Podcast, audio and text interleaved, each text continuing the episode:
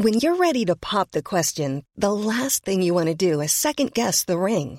At Bluenile.com, you can design a one of a kind ring with the ease and convenience of shopping online. Choose your diamond and setting. When you find the one, you'll get it delivered right to your door. Go to Bluenile.com and use promo code LISTEN to get $50 off your purchase of $500 or more. That's code LISTEN at Bluenile.com for $50 off your purchase. Bluenile.com code LISTEN.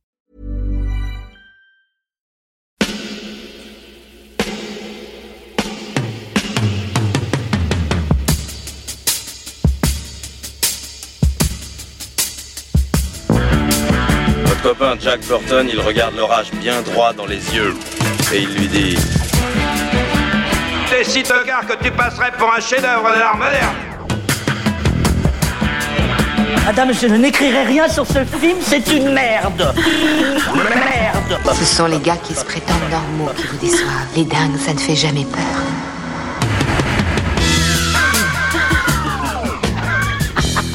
Elle nous connaît dans les coins, la frangine.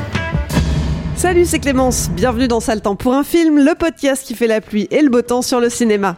Tous les mercredis, on se retrouve pour vous parler de la sortie de la semaine.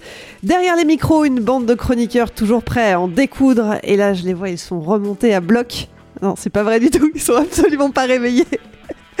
J'ai le plaisir de retrouver Marie. Salut Eric. Bonsoir. Julien.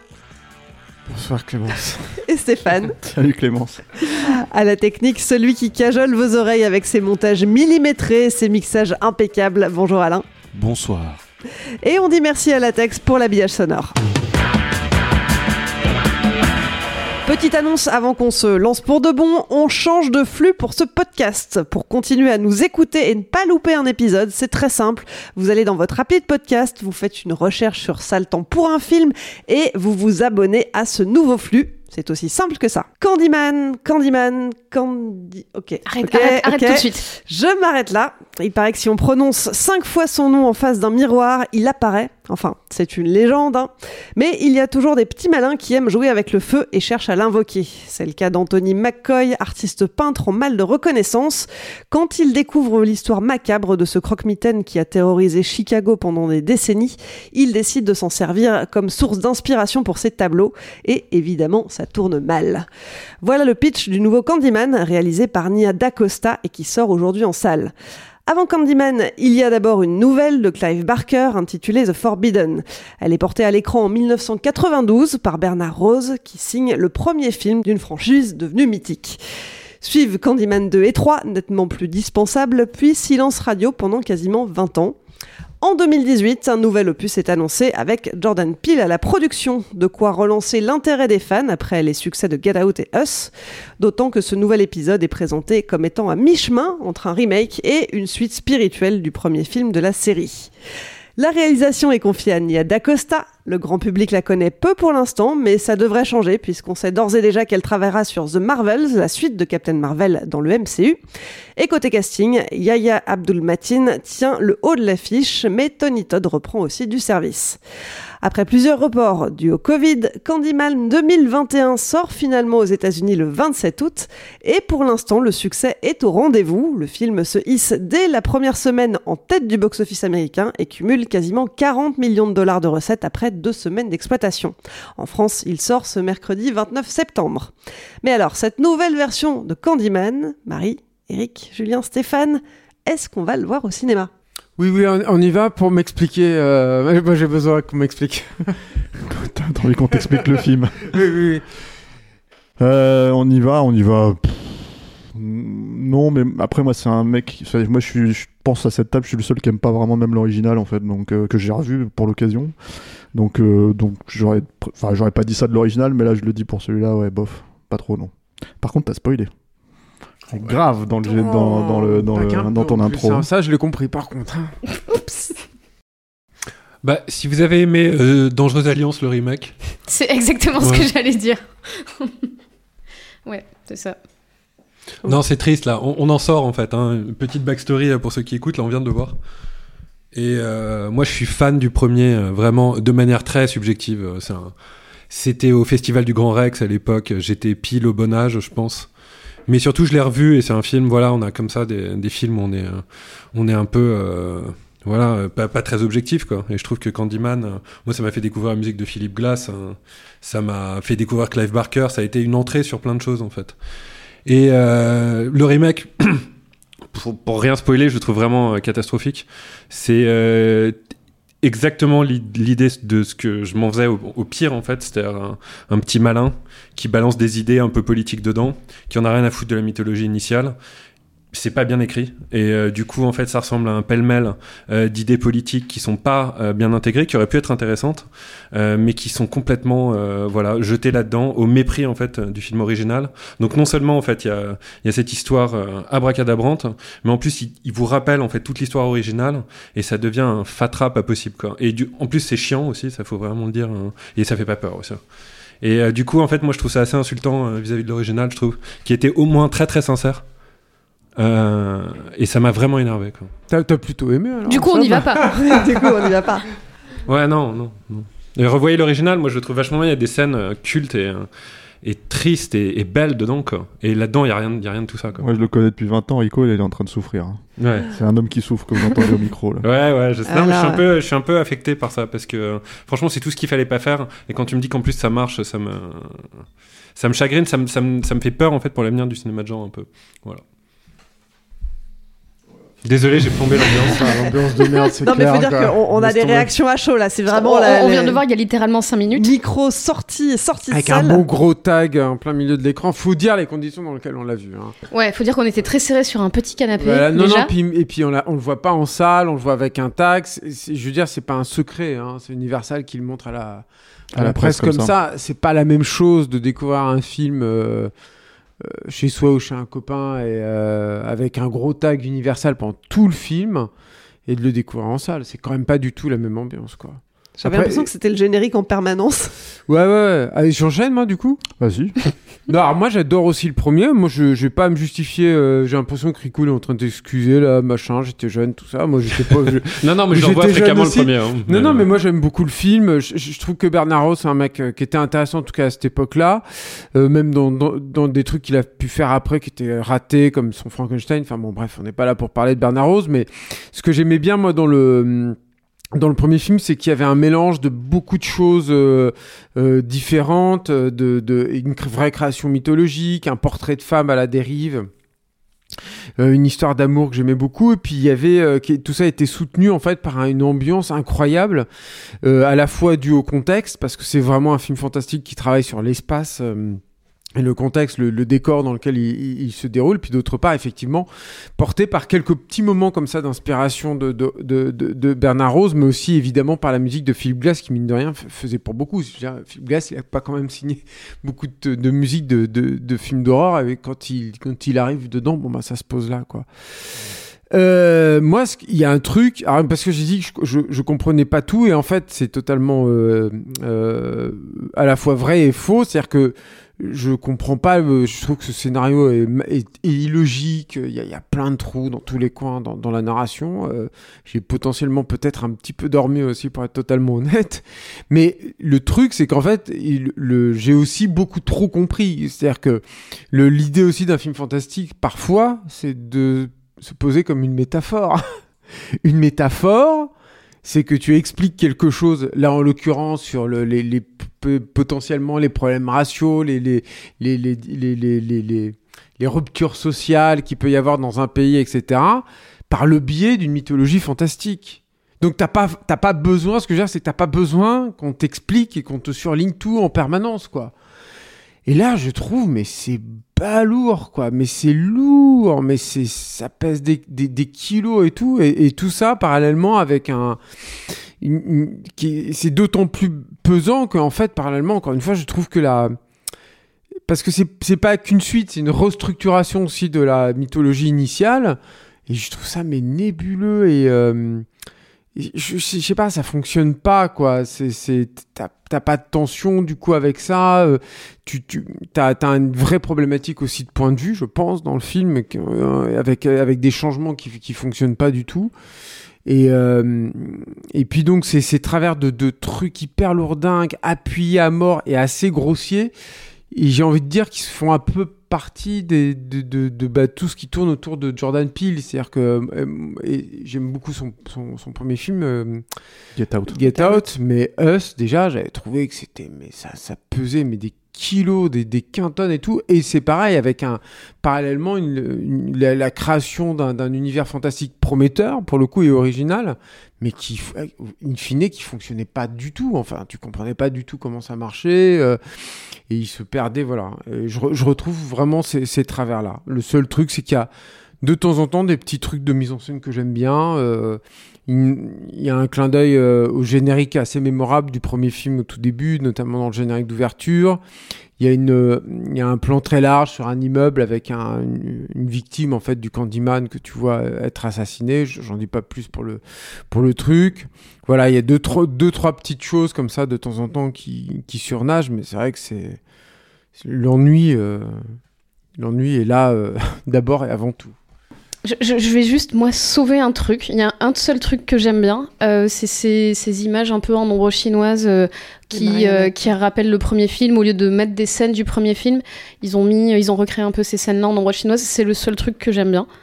Ils sont, ils sont allés chercher, manifestement, ils sont vraiment posé la question de comment évoquer le, le premier et euh, ils voulaient pas prendre. Il y a, il y a des éléments sonores du premier, par Ouais. contre, mais. euh, Et, et ils ont trouvé euh, ces, ces- ces artistes marionnettistes qu'ils ont embauchés pour euh, reproduire les scènes de manière beaucoup plus onirique, beaucoup plus. euh, J'ai l'impression d'avoir vu ça, mais alors 10 milliards de fois quoi. Oui, c'est pas très original, mais c'est- pour dire le seul truc, euh, sauf du film, parce qu'on part quand même de très bas. hein, mais, mais voilà, après, euh, ouais, c'est, moi je rejoins vraiment ce que tu dis, Julien, sur euh, Jordan Peele. Moi, j'avais j'aime pas trop ses films et j'ai eu beaucoup de mal, euh, surtout avec Us, qui était euh, surtout dans sa dernière partie très lourd en explications et tout. Et là, j'ai l'impression que c'est tout le film qui est hyper lourd. Enfin, j'ai l'impression qu'ils vont se mettre face au miroir et dire gen- gentrification cinq fois en fait. Non, mais c'est- super lourd quoi. Hmm. Et euh, alors que en fait tout ce propos, il, il était dans le premier film, il était un peu plus subtil, mais il y avait tout le propos bah, sur bah, toute la mythologie de Candyman qui vient euh, bah, de, enfin tout- toute une, une tradition issue de l'esclavage, machin. Enfin tout ça, c'était déjà dans le premier film. Et, euh, et puis toute la, la question de l'aménagement urbain, de la construction des ghettos et, euh, toute la spatialisation. Il y avait des scènes euh, qui étaient, il y avait beaucoup de scènes. Je, je l'ai revu du coup euh, hier. euh, pour me remettre dedans, je l'avais pas vu depuis très longtemps et je me rappelais pas qu'il y avait toutes ces scènes aériennes, tous ces plans aériens en fait où on voyait vraiment euh, la ville et tout. Et en fait tout ça c'était, euh, ça s'est intégré très bien au premier film et, là en fait j'ai l'impression que c'est vraiment rentré au forceps et euh, que c'est super lourd. Mais t'as pas l'impression qu'en fait, je, je- en, sans t'entendant en parlant, je me dis, mais il y a, y a une- un problème de priorité aussi chez ce mec-là. C'est-à-dire que je, je, le doute était permis sur Get Out, mais je trouve que depuis Us, tu. Tu- moi, j'ai l'impression que ça, la priorité. Alors, j'affilie peut-être trop le film à Jordan Peele. hein. Ceci Oui. dit, mais bon, ça me fait quand même beaucoup penser à. Ouais mais il est, ça- il est quand même co-scénariste du film. oui, c'est ça, mais, mais t'as l'impression que c'est sa priorité, c'est définitivement pas le fantastique. En fait, c'est de faire rentrer C'est un au propos forceps, social. en fait, cette euh, espèce de, ouais, ouais. De, de tract qui est légitime ou pas. Moi, je suis pas là pour juger de ça, mais, mais par contre, le truc, c'est que moi, ce qui m'intéresse, c'est le film et l'histoire, quoi. Et je, je trouve que c'est d'autant plus dommage et c'est d'autant plus se tromper de priorité. Et ça, c'est pas simplement le fantasticophile qui pa- parle, c'est que moi, je pense que quand tu annonces très clairement la couleur, aussi clairement, de façon évidente, la couleur comme ça, ça, comment dire, ça, hum, ça enlève toute de l'efficacité de ton message. C'est-à-dire que ton message, il, fonctionne d'autant mieux que si tu fais une, euh, que si tu insinues les choses, que si tu, tu les, tu les fais glisser par le, par le, l'entremise de, la fiction, quoi. Ça, et puis il y a un autre truc aussi qui, qui tu m'as fait penser à un autre truc, c'est en parlant de gentrification, en fait, j'ai l'impression que c'est ce film-là qui est gentrifié. C'est-à-dire que le premier, il y avait ça aussi. C'est-à-dire que tu avais cette impression. Alors moi, je l'ai pas revu. Vous l'avez tous revu récemment. J'ai pas eu le temps de le revoir, mais que c'était tourné in situ et que euh, il s'était un peu sali les mains, quoi. Tu vois, en Bah, t'avais des endroits bien cracra, quoi. Voilà, c'est ça. Et là, pour le coup, moi, j'ai l'impression que, enfin, je veux dire, c'est dans des espèces de milieux euh, bobos urbains où ils Bah, c'est arrêtent pas mêmes, de dire. c'est les oh mêmes milieux que tous les films de Jordan Peele Oui, c'est ça. Ou alors on n'arrête pas de te dire oh là là, euh, dis donc, euh, euh, c'est c'est honteux comment euh, tout ça, c'est en bourgeoisie et tout. Et te dire mais est-ce que c'est vraiment ces personnages-là qui devraient nous raconter cette histoire-là aujourd'hui? Ouais, ouais. Bah, euh, après, le film, c'est assez évident euh, qu'il est construit en miroir au premier. Je veux dire, jusque dans le générique, hein, puisque en fait, c'est pas qu'une référence au générique d'ouverture, c'est qu'en fait, c'est le point de vue inversé, quoi. C'est-à-dire qu'au lieu de regarder le truc de haut, on te regarde le truc justement d'en bas, tu vois, et on te filme les mêmes immeubles en fait du dessous, quoi, tu vois. Euh, le film commence avec les logos inversés, enfin tout ça, etc., etc. Donc la logique d'en faire un film miroir, euh, c'est-à-dire euh, du point de vue noir en fait plutôt que du point de vue blanc qui était dans le premier, quoi. Avec des personnages noirs plutôt que des personnages blancs qui, qui rentrent dans, ce- dans cette mythologie. Je pense que c'est euh, le but en fait euh, au final euh, de, de ce film-là, quoi. Si ce n'est que euh, une fois que tu as posé cette affaire-là en fait en termes de mise en scène, tu le perds complètement euh, au bout d'un moment parce que justement en fait ce qu'ils essayent de faire avec la mythologie du Candyman là je spoil hein, parce que en fait on, on tourne un peu autour du truc mais il faut en parler il faut dire exactement ce que c'est le problème à mon sens tu vois c'est que euh, le problème de la mythologie du Candyman c'est qu'il n'y a pas un Candyman. Il y en a X mille en fait. C'est-à-dire que et toute l'idée c'est que euh, donc le Candyman de Toddy Todd qui était là pendant trois films etc, et moi je encore une fois je le répète je suis pas un grand fan moi du film original. Je l'ai revu là exprès euh, parce que ça faisait 25 ans que je l'avais pas vu. Je euh, vais pas me faire que des amis mais moi je me fais chier aussi à l'original en fait je trouve assez chiant et assez pompeux Euh, je pense que l'utilisation de la musique de Philip Glass avec ce genre de musique et tout ça, enfin, de ce genre de mise en scène c'est la volonté en fait de renvoyer à comment dire euh, à ces documentaires auxquels Philip Glass a, a- a- comment dire euh, a sur lesquels il a Ouais, travaillé en fait, avec etc. Yanis Katsi, etc. Poya Katsi et en fait l'idée de montrer en fait le voilà le fonctionnement d'une société euh, euh, en creux quoi. Donc euh, pourquoi pas? Ça, euh, je dis pas, enfin, le contraire. Je sais que Philip Glass, pour le coup, lui, n'aime pas vraiment euh, Candyman. En fait, il l'avait plus ou moins dit à l'époque, hein, qu'il avait trouvé ça un peu euh, bas du front et slasher, quoi. Euh, C'est Philippe Glass. oui, oui, peu importe. En fait, le truc que je veux dire par rapport à ça, c'est que voilà, euh, je sais pas ce qu'il en penserait là si euh, s'il avait fait la musique de ce film-là, quoi. Mais euh, ce qui est certain, c'est que oui. Alors, la problématique en fait de Jordan Peele qui ne traite pas la mythologie, pour moi, elle était déjà dans Get Out. C'est-à-dire qu'à la limite, ce que je j'accorde à Get Out, c'était le sujet justement euh, euh, thématique et la façon de traiter, on va dire, euh, une vision du racisme en fait qui ne dit pas son nom. Donc ça, c'était plutôt intéressant. Maintenant, si tu regardes les structures même de comment ça se passe et comment les choses se déroulent en fait d'un point de vue, comment dire, pas mythologique mais fantastique, ça n'avait littéralement aucun sens. Aucun sens. Et puis les règles en fait, elles fonctionnent pas. Et là, c'est exactement le même problème. C'est-à-dire que, comme Clémence l'a spoilé dans le dans le Mais dans l'ouverture, bah, t'as spoilé qu'il y a Tony Todd. Bah, Bah, c'est oui, le plan final, hein. oui, mais j'ai dit qu'il était comédien, euh, qu'il était acteur dans le film. J'ai pas dit qu'il était, j'ai pas dit. Non, mais bon, il est, il- c'est le plan final littéralement. Donc si tu regardes le film et que t'attends Tony Todd, il arrive que à la, dans la non, scène c'est finale. pas vrai. On le voit au tout début aussi. Euh, non, je crois pas. Si, on le voit dans le miroir au début. Ah, il on le voit dans des non, mais- flashbacks, on le voit. en- Si, si, il me semble qu'on Ah le ouais voit On- Bon, fois. la, scène euh, qui a un, un flashback euh, des années euh, 80 avec le petit garçon qu'on voit au tout début avec le trou dans le mur, c'est Tony Todd qui sort du mur. Non. Si. C'est le pimp looking motherfucker euh, qui est de, quand dans le reste du film. Tu vois Je cite euh, Joe Allen Beck dans Les Rails Samaritains, mais si, si, non, non, c'est le pimp, euh, c'est le pimp looking. euh, Je suis pas sûr. Ah, bah, c'est certain. Et en fait, mais d'ailleurs, c'est tout le Mais c'est un problème. problème en fait, c'est qu'il y en a tellement, le c'est que tu problème sais pas film, qui en c'est fait. quoi. C'est-à-dire que le Candyman de ce film-là, le Candyman euh, euh, que- qui, est, qui est dans ce film-là, c'est quelqu'un qui n'a pas du tout. Alors moi, je trouve pas que Tony Todd soit un grand acteur, euh, mais c'est pas le problème en fait. Le truc, si tu veux, c'est que c'est un personnage qui avait une certaine prestance, une certaine histoire. Euh, qui a 100 ans de, de légende urbaine, etc. Et là, c'est un personnage qui a 40 ans de légende urbaine euh, un peu foireuse, là, sur un truc où il a pas fait grand chose, et puis mais en fait, c'est pas très bien raconté. S'il y en a 10 000, euh, ça, ça dévalue, ça, Ça tu- dévalue le ça- truc, ça si ce n'est dévalue pour truc. raconter leur truc à eux, qui est de, mais en fait, euh, si tu veux, euh, en fait, finalement, euh, n'importe quel noir peut devenir Candyman. C'est ça la logique, en fait, si tu veux, de leur, de leur truc. Euh, ce qui fait qu'on en arrive, et là je spoil encore une fois énormément, tu vois, c'est euh, le sujet du film. Le personnage se décompose, il a une piqûre d'abeille au début, en fait il est finalement, euh, comment dire, possédé par l'esprit de Candyman, pour point de créer des, des, peintures, etc., etc., et finir par le devenir. Tout ça, c'est amené d'une certaine manière qui est, tu ne sais pas de quel est vraiment le sujet du film jusqu'à la dernière scène. Où là, en fait, t'as des relents de, euh, comment dire, euh, Black Lives Matter, euh, George Floyd, etc., etc. Pourquoi pas, encore une fois, mais c'est pas amené. C'est-à-dire que c'est pas du tout amené dans le film. Et en fait, au bout d'un moment, tu te dis, alors, ni la mythologie n'est amenée, ni, comment dire, le, comment dire, la thématique est vraiment clairement amenée, à part qu'effectivement, comme disait Marie, tu vois, gentrification, là, on a entendu le mot je sais pas combien de fois. Donc il reste quoi Quand t'es un fan de films d'horreur, etc. Il reste des meurtres. Il reste 4-5 meurtres, voilà, qui se baladent en duel, quoi. Et là, tu te dis, putain, mais ils sont pourris, en fait. Mais La moitié sont hors champ. La moitié sont hors champ. En plus, tu sais pas comment trop ça marche parce que d'un seul coup, t'as des gamines qui se font tuer dans, une, dans un, comment dire, dans les chiottes d'une école, quoi. Et là, tu, tu regardes le sang couler, tu te dis, mais qu'est- qu'est-ce qu'il a ouvert quoi exactement Qu'est-ce qu'il a tranché Enfin, c'est des trucs un peu bizarres comme ça.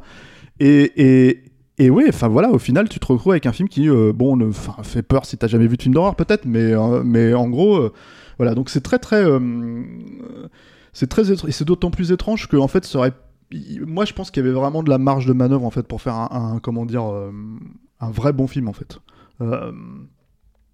Mais oui, il fallait choisir un camp en fait. À un moment donné, il fallait vraiment choisir en fait de qu'est-ce de quoi on parle, comment on le traite, quelle est cette peur en fait qu'on peut avoir, euh, tu vois, autour de ce personnage-là, etc.. Et c'est vrai qu'au final, bah, c'est tu le perds, euh, comment dire, euh, ouais, tu le perds dans la réflexion. Regarde la preuve, en fait, on n'a pas compris qui est Candyman, quel est Candyman, et surtout le truc, si tu veux, c'est que alors là, je spoil vraiment là pour tout le monde, je le dis clairement. Euh, la toute scène finale, en fait, je me suis tourné vers vous, je vous ai dit, mais qu'est-ce qui se passe en fait? C'est quoi? C'est un team tag team en fait? Ils sont deux? il y en a un qui s'est planqué dans un coin, t'as Tony Todd qui prend le relais parce que c'est le plan final où Tony Todd il dit raconte mon histoire, quoi. Tu vois? Et, tu fais, mais en fait, ça fait une heure et demie que vous n'arrivez pas à le faire, donc c'est pas elle de le faire, quoi. Je comprends pas trop le truc, quoi, tu vois. Et, surtout, voilà, en fait, tu vois que c'est Tony Todd, mais qui a rajouté, enfin, c'est un visage apparemment un peu, euh, comment dire, euh, transformé numériquement, rajeuni en tout cas. Euh, parce que bon, Tony Todd maintenant il doit bien avoir 70 ans quoi. Mais, euh, mais pour lui donner le visage qu'il avait donc dans le premier quoi, il y a 30 ans. Donc ouais, c'est- très, euh, comment dire, euh, tu te dis, bon, bah en fait on essaye de relancer, parce qu'en en fait ils le vendent comme une suite remake, mais c'est une suite, hein, en vrai, c'est pas, euh, comment dire, euh, c'est pas ouvertement, parce que même, en fait quand ils essayent de créer des trucs, en fait ils rattachent les wagons un peu... un peu, euh, comment dire, je sais pas. Poussivement. Ouais, ouais, c'est de manière, de manière poussive, c'est vrai, quoi. Et, euh, Puis et- sur- ouais, surtout, ils ont, ils ont pas compris, il y avait un truc à la base, que, que t'aimes le film ou non, c'est quand même Clive Barker à la base, et Clive Barker, c'est quand même quelqu'un de pas con. Et euh, quand tu regardes, en fait, la structure mythologique de Candyman, c'est Dracula, en fait, c'est le mec qui attend dans l'éternité la réincarnation de sa promise. Donc il y a ça déjà. ce qui est pas traité du tout, là. Ouais. Euh, Il y a aussi une réflexion sur les légendes urbaines qui est très intéressante en fait aussi sur cette idée que cette fille pense que voilà commence avec cette légende urbaine où si tu dis cinq fois le nom de Candyman euh, devant un miroir euh, il apparaît et elle découvre il y a une superbe scène je trouve où elle découvre en fait derrière un miroir euh, dans un dans un dans un appartement euh, de Cabini Green euh, un passage secret qui mène à l'antre de Candyman et c'est une, c'est une vraie réflexion en fait sur comment les légendes urbaines fonctionnent à partir de certains éléments du réel Mhm. etc et ce que tu disais, Julien, est très très vrai, c'est qu'en fait, il travaille en gros euh, le message politique au détriment d'absolument tout le reste. Et c'est ce que tu disais aussi, c'est-à-dire qu'il n'y a pas de scène de meurtre, il n'y a pas de personnage, il n'y a pas d'émotion, euh, il n'y a rien en fait. Et en plus, ce message politique-là, il est mal raconté. Donc on se retrouve avec ni le beurre, ni l'argent du beurre, ni la crémière, rien. Vraiment. Le et cul- pour le moi, c'est. euh. C'est vrai, mis à part quelques plans, t'as raison, où le chef-op a bien bossé, parce que je pense qu'il n'y a, pas de- il y a pas de mise en scène là-dedans, faut être clair. Euh, Bah, le problème, c'est que si, en fait, elle essaye, c'est ça le problème. C'est-à-dire que le, le- mais le, le truc, c'est que tu te retrouves avec Non, un, il n'y a, jeu- pas un de- jeu. il y a pas de mise en scène unifiée, il n'y a pas de Non, point mais il y d'accord, mais de- il y a un jeu ridicule autour du miroir. Par exemple, la problématique, c'est que tu as cette scène où il est chez la, chez la, la critique d'art, ce qui est quand même d'art. Ça, c'est pareil, une scène, moi, je trouve, euh, comment dire. Mais euh, ça, faut en parler un petit peu. Ouais, ouais, parce qu'en en fait, y a, déjà, il y a une vision du monde de l'art, etc., etc., où en gros, si tu veux. Issu des années 80, truc. Ouais, ouais, mais surtout, en fait, euh, un, truc, euh, un truc où tu te dis, bon, en fait, euh, on- quand tu parles d'émotionnalité, c'est-à-dire que, encore une fois, moi je suis pas encore un grand fan du Candyman original, mais en fait, t'as des persos qui meurent dans le Candyman original où en fait, t'as une vraie résonance émotionnelle, c'est-à-dire que. euh, et je spoil le Candyman original, quand elle tue sa meilleure amie, sauf que c'est Candyman qui l'a tué, voilà, il y a un truc en fait qui, qui est lié à ça, quoi. Et tu te dis, bon, bah, il y a des personnages innocents qui meurent. Là, c'est des connards qui meurent. Donc ça, c'est déjà le premier problème. Tu te dis, bon, c'est des grosses têtes de cons, donc bien fait pour leur gueule. Donc, tu- voilà, t'es là, t'es dans un slasher, euh, tu vois, euh, c'est vendredi 13, quoi, en gros, quoi. Et ensuite, euh, l'autre truc, c'est que t'as cette scène où, comment dire, et, et moi je m'étais pas rendu compte, encore une fois, à quel point Tony Todd pouvait finalement avoir de la prestance, parce que je trouve que c'est pas un très bon acteur, mais là, tu te dis, le mec qui joue le Candyman, enfin, je suis désolé, mais, mais, mais en fait, les moments où le personnage principal se regarde dans le miroir et il voit le Candyman dans le miroir, tu es en train de te dire, mais là, on, on touche le ridicule total, Ouais, quoi. t'as l'impression qu'il se que- marre, le mec, tout le Mais temps. ouais, t'as t'as le mec qui fait ouh, comme ça, c'est comme un- dans un train fantôme et tout. Il et a un peu plus l'air de Freddy que de Candyman. en mais fait. ouais, et, et- et en fait, le truc, c'est que du coup, euh, ça se veut être un truc avec un point de vue parce qu'il apparaît en premier plan dans le miroir, puis il apparaît en, en dernier plan dans le miroir. Il y a- C'est censé en fait être là en, te- en termes de mise en scène, mais c'est vrai que voilà, après, euh, c'est juste parce qu'elle a un miroir et que, tu vois, la réalisatrice, c'est que d'accord, elle essaye de faire quelque chose avec, mais c'est vrai que euh, c'est. Et, et tu te retrouves, ouais, voilà, donc avec une espèce de, de critique de ce milieu-là. euh, qui euh, Le milieu artistique. Ouais, le milieu artistique qui est, qui est étonnant en fait, parce que tu te dis mais qu'est-ce que ça vient foutre en fait dans ce film en fait, dans un Candyman? Pourquoi est-ce que vous avez choisi ce, ce métier-là pour le, le comment dire de peintre pour le, le Bah, parce que personnage principal? Robitaille était aussi peintre. Donc j'imagine qu'ils ont Ouais, cherché à ouais. filer. euh, Bah, il, Il y est, a- il est pas il- peintre, hein, le Candyman du, du film. Il y a un là. truc, euh, alors c'est un terrain un peu plus glissant, je me rappelle pas trop encore du. Enfin, je me souviens peut-être pas assez. Je suis peut-être pas assez vif là sur, euh, sur le, le film, mais. je veux dire, Le, le cœur de- du premier Candyman, c'était aussi le fait que ce soit un couple mixte, quoi. Que ce soit un, un- un black avec une, une- une blanche et qu'ils ne devraient pas être ensemble, quoi. Et, euh, et c'était un. euh, Enfin, je trouve ça louable, en fait, de lutter contre ça. On sait qu'à Hollywood, c'est très compliqué euh, euh, pour les acteurs ou les actrices blanches d'être avec un noir à, li- à- à l'image et pour les actrices noires d'être d'être avec une blanche à l'image. C'est rare, en fait, tu vois, les, les couples mixtes. Et moi, je le regrette. J'aimerais en voir plus souvent. J'aimerais voir Denzel Washington quand il faisait des films, enfin en tout cas un peu plus importants, avoir une, une nénette blanche plus, plus, plus fréquemment.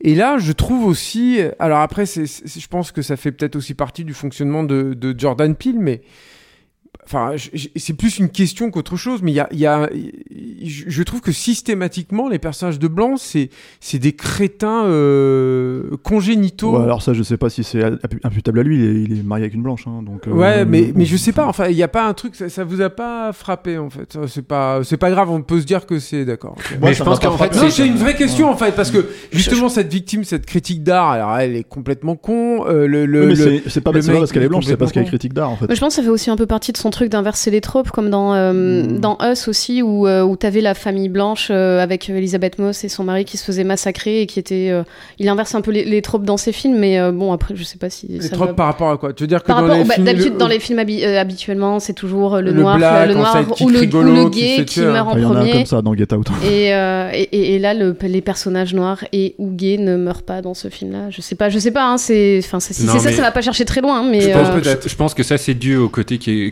complètement chaotique du scénario, qui essaie à mon avis de, de plaire au studio aussi en essayant de racoler euh, et de se rattacher aussi à des euh, à des phénomènes actuels et surtout à la fin en fait encore une fois hein, qui ne c'est pas quelqu'un qui vient avec un projet viscéral comme Bernard Rose. On peut en penser ce qu'on veut d'original, mais c'était quand même assez viscéral Ouais, et bah, assez, moi, euh, ouais, ouais, je, je remets pas en c'était assez question porté, les, en les fait. intentions du film. hein. Ouais, ouais. Alors que celui-là, euh, bon, bah voilà, quoi. On Mais sent c'est que c'est un business plan qui méprise un peu l'original. C'est là où je suis vraiment vénère. Et, C'est qu'il se dit, tiens, on peut faire mieux, tu vois. et qui, euh, comment dire, moi je trouve, euh, devient ce qu'il est censé combattre dans son propre film, c'est-à-dire euh, cette, cette- cette espèce de truc où il prend le genre de haut et euh, voilà. Tu sais, la Ce qui est- gentrification dont Ouais. on parlait avec Marie, Ouais. c'est clairement ça quoi. Et, et l'idée même que, en fait, en gros, lui, eux, ils font une œuvre d'art, tu vois. Alors, je, je pense pas qu'il soit forcément à ce point euh, vis-à-vis de, de- du, du Candyman original, mais en tout cas, clairement, du cinéma d'horreur actuel. Euh, oui, il a, il, a, il a une vision euh, du truc qui. Mais encore une fois, enfin, euh, même s'il s'en rend pas forcément compte, même si c'est pas volontaire, le simple fait qu'il ne s'intéresse pas en tant que scénariste justement à toute la mécanique en fait de- du, du suspense, à la mécanique de l'horreur, à la mécanique de la trouille, à la mécanique de la mythologie horrifique, etc., etc. Et qui en fait, c'est. Enfin, moi, c'est ce que je vous ai dit quand on a fini le film. C'est alors, c'est quoi le, le- le truc C'est ta gueule, c'est fantastique, donc ça marche, tu vois. Et en fait, c'est ça le problème, c'est que non, c'est pas ta gueule, c'est fantastique. C'est, c'est, c'est, c'est. Dommage, il y a plein de trucs à faire j'ai- avec les miroirs et tout. J'ai exactement le même problème avec. euh, euh, je, je- je vais juste faire du name dropping de cochon là, mais j'ai exactement le même problème avec Titan. Donc euh, c'est exactement le même problème. C'est à un moment donné, en fait, quand je suis en train de regarder ce film, je me demande si c'est un film fantastique ou pas et comment, pourquoi? Et en fait, quand j'ai l'impression que la personne qui fait le film ne le sait pas non plus. Et là, en fait, si tu veux, alors c'est pas les mêmes problématiques, c'est pas les mêmes films, ils racontent pas du tout les mêmes choses, etc., etc. Donc voilà. Mais à la fin, moi en fait, qui, qui, qui ai grandi avec le cinéma fantastique, en fait, qui qui demande des règles pour qu'elles soient cassées, hein, pour qu'elles soient brisées, c'est pas forcément pour les suivre à la, à la lettre, hein, sinon ça donne que ça peut donner que des vendredis 13, on va dire, tu vois. Mais le truc, c'est qu'à un moment donné, en fait, si j'ai l'impression que la personne qui est en train de faire ces films-là, en fait, elle connaît pas ces règles-là et qu'elle s'en fout complètement, bah oui, à un moment donné, ton film il tient plus debout.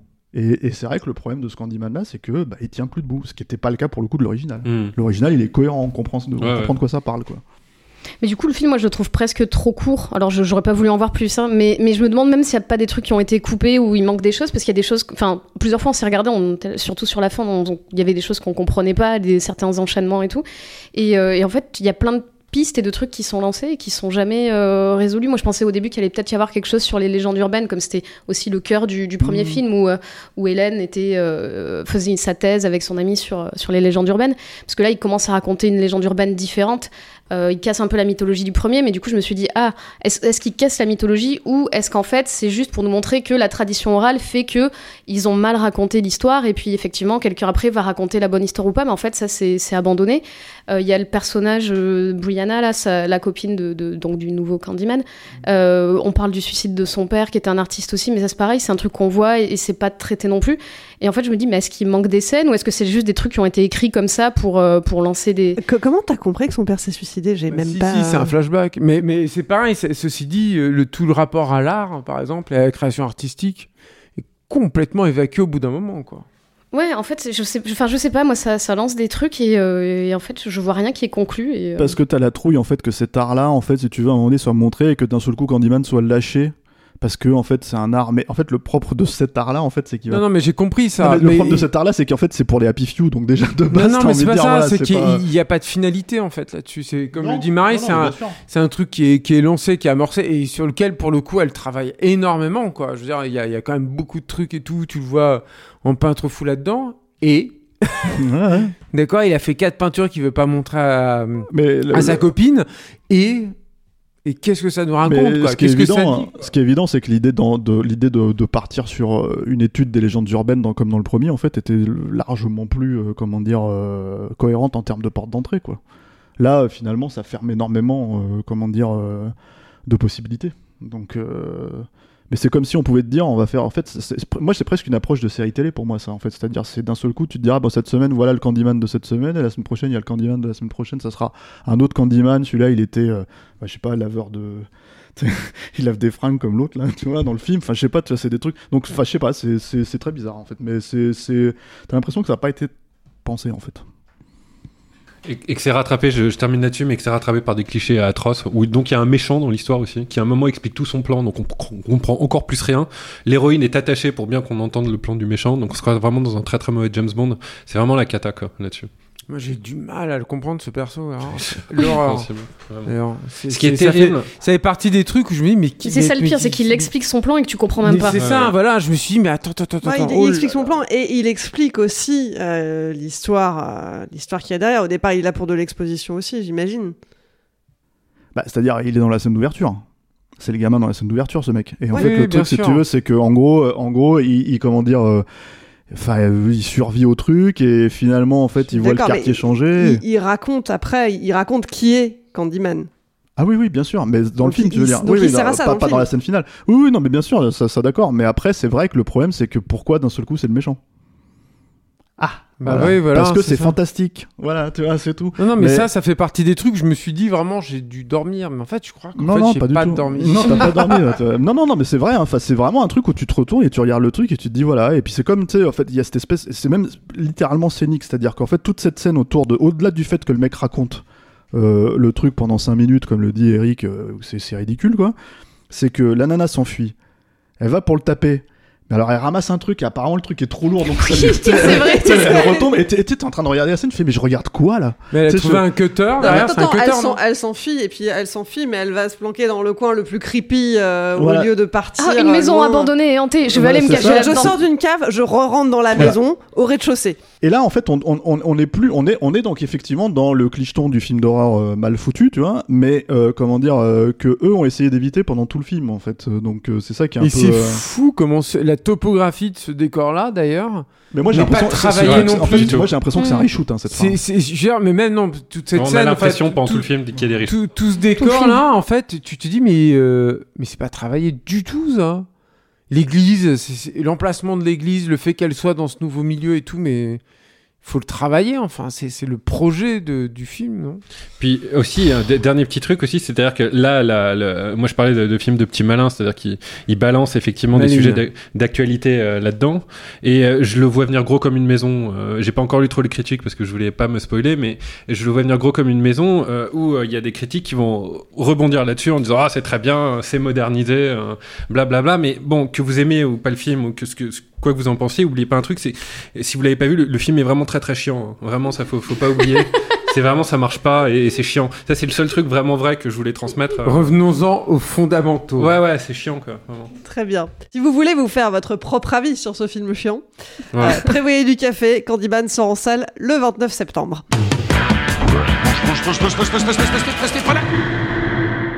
Se quitte pas sans passer par la case répondeur. Le répondeur, c'est le moment où vous pouvez nous donner votre avis sur le film du moment. Vous avez aimé, vous avez détesté, vous n'êtes pas d'accord avec l'équipe et vous avez des arguments, dites-le nous. Pour ça, c'est très simple, il suffit de retrouver Capture Mag sur Messenger, enregistrer un petit message vocal et on le diffusera dans la prochaine émission. La semaine dernière, on parlait de Démonique, le dernier film de Neil Blomkamp. Un retour au long métrage qui n'avait pas, mais alors pas du tout plu à l'équipe. Mais vous, chers auditeurs, qu'est-ce que vous en avez pensé?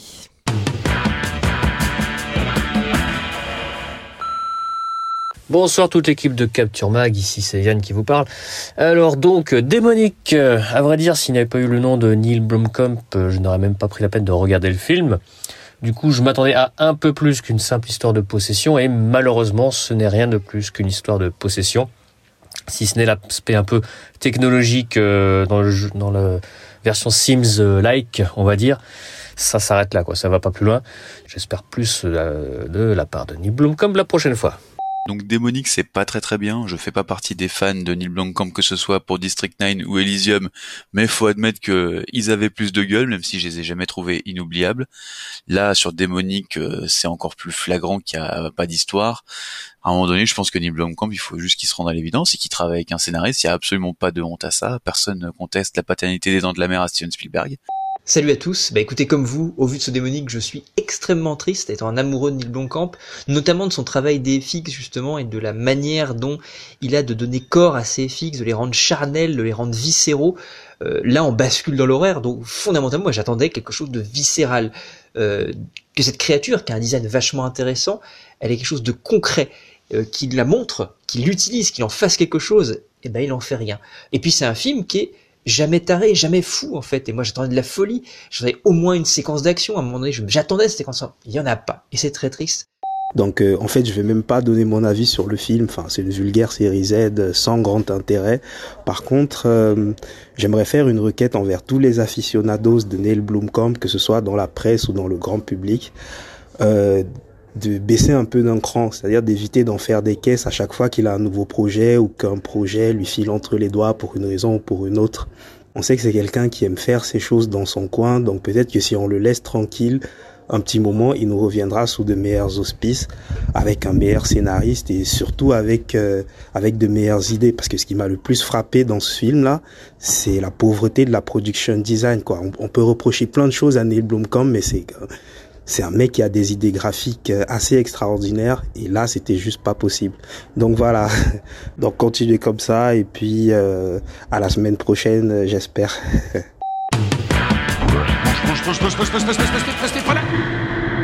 C'est le temps pour un film, c'est fini pour aujourd'hui. Marie, Eric, Julien, Stéphane, Alain, merci. Merci. Merci. et puis merci à vous qui nous écoutez et qui êtes un peu plus nombreux chaque semaine. On est ravis de vous retrouver pour cette nouvelle saison. Petit rappel, si vous nous découvrez, pensez à vous abonner pour ne pas rater les prochaines émissions. Vous retrouverez tous les liens dans la description du podcast. Et si vous ne nous découvrez pas, pensez à changer de flux de podcast puisque euh, nous avons déménagé. Euh, pour ça, rendez-vous dans votre appli de podcast, faites une petite recherche sur saltemps.film et abo- abonnez-vous au nouveau fil. Et puis, si vous voulez nous soutenir, il y a plusieurs façons de le faire. Vous pouvez parler de nous à vos amis, relayer ce podcast sur vos réseaux sociaux préférés, nous mettre des étoiles sur les applis de podcast ou vous abonner à la chaîne YouTube de Capture Mag. Allez, je vous laisse. On se retrouve dans une semaine. Salut